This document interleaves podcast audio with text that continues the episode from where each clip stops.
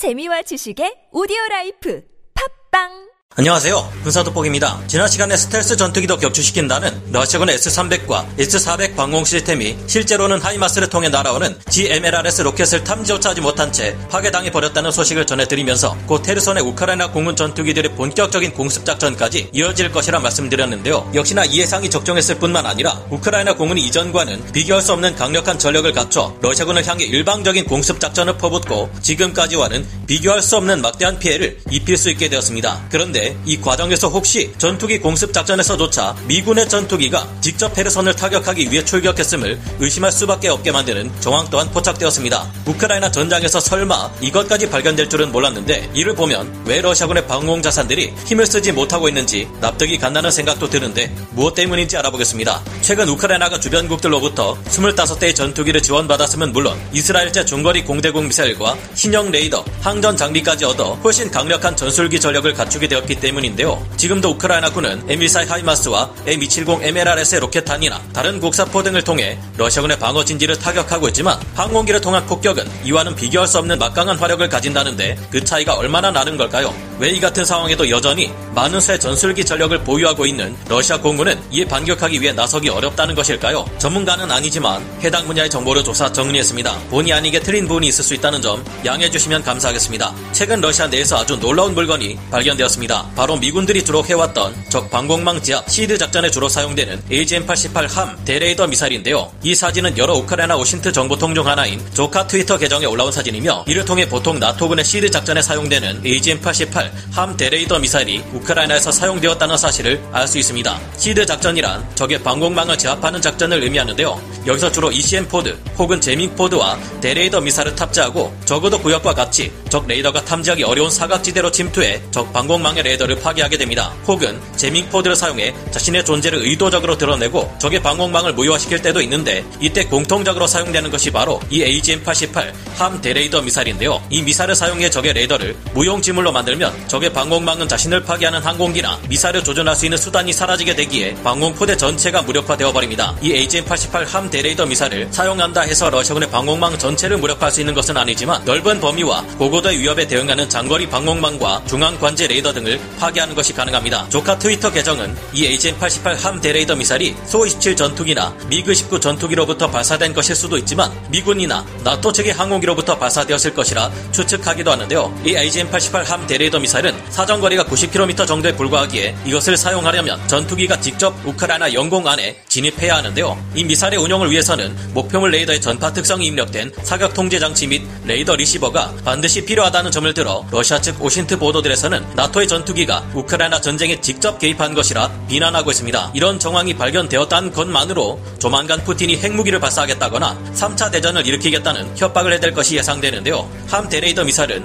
소련제 항공기에서 발사될 수 없고 이를 발사할 지상의 발사대 플랫폼 또한 많지 않다는 점도 나토군의 개입을 의심케 합니다. 반면 이는 우크라이나군이 러시아군에게 쏜 것이 맞다는 주장도 있고 나름 이를 입증할 만한 근거도 있어서 진실은 시간이 지나 봐야 알 수 있을 것 같은데요. 어쨌거나 우크라이나 측이 AGM-88 함 대레이더 미사일을 사용한 것이 맞다면 이는 이를 방어하기 위한 수단이 현재의 러시아군에게는 별로 없다고 볼 수 있는 상황입니다. 이전부터 이 지역의 제공권이 러시아 측보다는 우크라이나 측에 기울어져 있는 것으로 알려져 있었으며 이제는 그런 우크라이나군의 공군력이 더욱 강화되고 있기 때문인데요. 최근 우크라이나군은 M14 하이마스 등의 장거리 화력 자산을 동원해 우크라이나 남부 헤르손 전선 일대에서 S-300이나 S-400과 같은 러시아군 방공 시스템을 완전히 무력화하는 데 성공했다고 합니다. 이제 헤르손의 러시아군은 제한적인 요격 성능을 가진 야전 방공 시스템을 제외할 경우 방공망이 사라진 것이나 다름없는 상황이며 이를 더욱 강화된 우크라이나 공군이 대놓고 폭격하기 시작했다고 하는데요. 현지 시각 8월 6일 우크라이나 공군은 슬로바키아와 북마케도니아, 아제르바이잔 등을 통해 전투기를 기증받았고 이를 전선에 새로 배치했다고 밝혔습니다. 덕분에 개전 초기에 비해서도 현재 우크라이나 공군력은 훨씬 강력해졌다고 하는데요.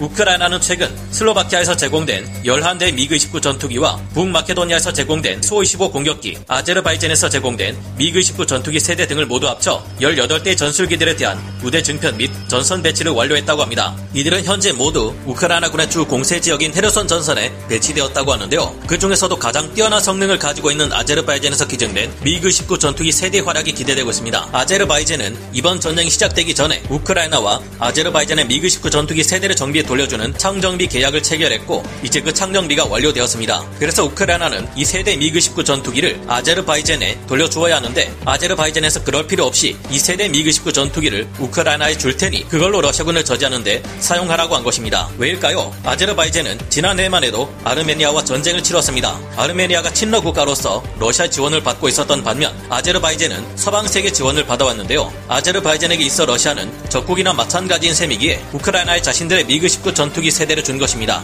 이 사실이 주목받는 이유는 창정비 과정을 통해 새로 태어난 아제르바이잔의 미그29 전투기 세 대의 경우 기존 우크라이나 공군의 미그29와는 차원이 다른 전투력을 보유하고 있기 때문인데요. 아제르바이잔은 군사 강국 이스라엘의 도움을 받아 15대 미그29 전투기를 지난해까지 개량해 IW-ER 공대공 미사일의 운용이 가능하도록 만들었습니다. 새로운 추진 시스템을 추가한 덕분에 IW-ER 미사일은 사거리가 100km를 상회할 정도로 크게 늘어났는데요. 이 미사일은 미사일이 목표물에 가까워졌을 때 2차 추진 시스템을 통해 미사일을 다시 한 번 가속시키고 운동 에너지를 증가시켜 전투기가 회피할 수 없는 no escape 존 구역을 늘리는 무서운 미사일입니다. 이런 IW-ER 공대공 미사일과 이스라엘제 레이더를 사용하는 아제르바이잔의 미그 29 전투기 세 대는 이전과 비교할 수 없는 장거리 공대공 전투 능력을 가진 것으로 평가받아 왔습니다. 러시아 공군의 전투기들은 이번 전쟁에서 자자했던 명성에 비해 실제 성능이 기대 이하인 것으로 드러나고 있는데요. 그 이유가 부족한 러시아 공군 조종사들의 역량 때문이든 전투기 자체의 성능이 크게 떨어지기 때문이든 강력한 아제르바이잔의 개량형 미그 29 전투기 세 대가 우크라이나에 지원됨으로 인해 큰 위협을 받게 되었습니다. 우크라이나는 개전 이전까지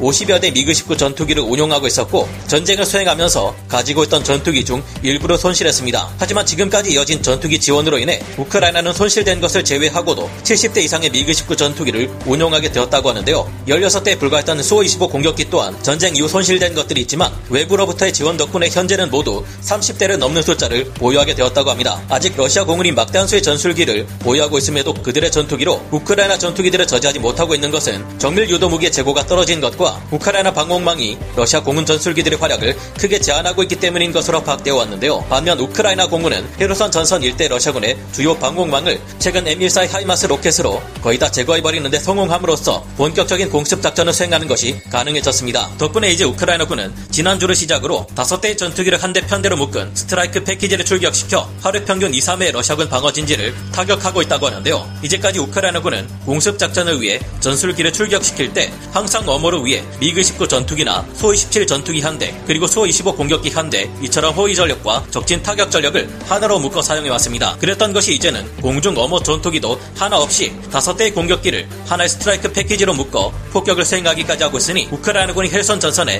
제공권을 완전히 장악했다고 봐도 될 듯합니다. 우크라이나군이 대놓고 이처럼 공중 폭격을 수행할 수 있게 되었다는 점은 앞으로의 전투에서 우크라이나군이 크게 유리해졌다는 것을 말해주는데요. M142 하이마스 다연장 로켓과 M270 MLRS 모두에서 사용하는 로켓탄들은 수백 개의 자탄을 보유하고 있거나 단일 고폭탄을 탑재하고 있으며 사거리가 버전에 따라 70km에서 150km에 달하지만 탄두 중량이 90kg 정도에 그칩니다. 하지만 소련제 전투기인 미그19나 소25 공격기가 사용하는 항공폭탄의 탄두 중량은 가장 작은 것이 250kg인 데요. 이 같은 항공폭탄을 본격적으로 대량으로 투하해야 될 경우 러시아군은 강화된 방어 진지를 주축으로 우크라이나군을 막으려 해도 큰 타격을 받을 수밖에 없을 것을 예상할 수 있습니다. 우크라이나군이 헤르손을 본격적으로 공략한다면 앞으로 견고한 방어 진지를 가진 러시아군의 방어 진지에는 우크라이나 공군의 항공폭탄 공격과 에이태큼스 전술탄도 미사일 등을 쏟아붓고 가벼운 방어 진지에는 하이마스 다연장 로켓과 포병의 포격 그리고 드론을 통한 정밀 타격으로 대응하며 갈수록 러시아군의 전력을 더욱 약화시켜 갈 것이 예상되는데요. 갈수록 심각한 전쟁 범죄를 저지르며 자포리자 원전에 심각한 재앙을 일으키려는 위협까지 가하고 있는 러시아군에게 더 이상 전세를 뒤집을 만한 변수는 발생하지 않기를 바라며 우크라이나군이 독재에 맞서 승리할 수 있기를 기원해 봅니다. 오늘 군사 돋보기 여기서 마치고요. 다음 시간에 다시 돌아오겠습니다. 감사합니다. 영상을 재밌게 보셨다면 구독, 좋아요,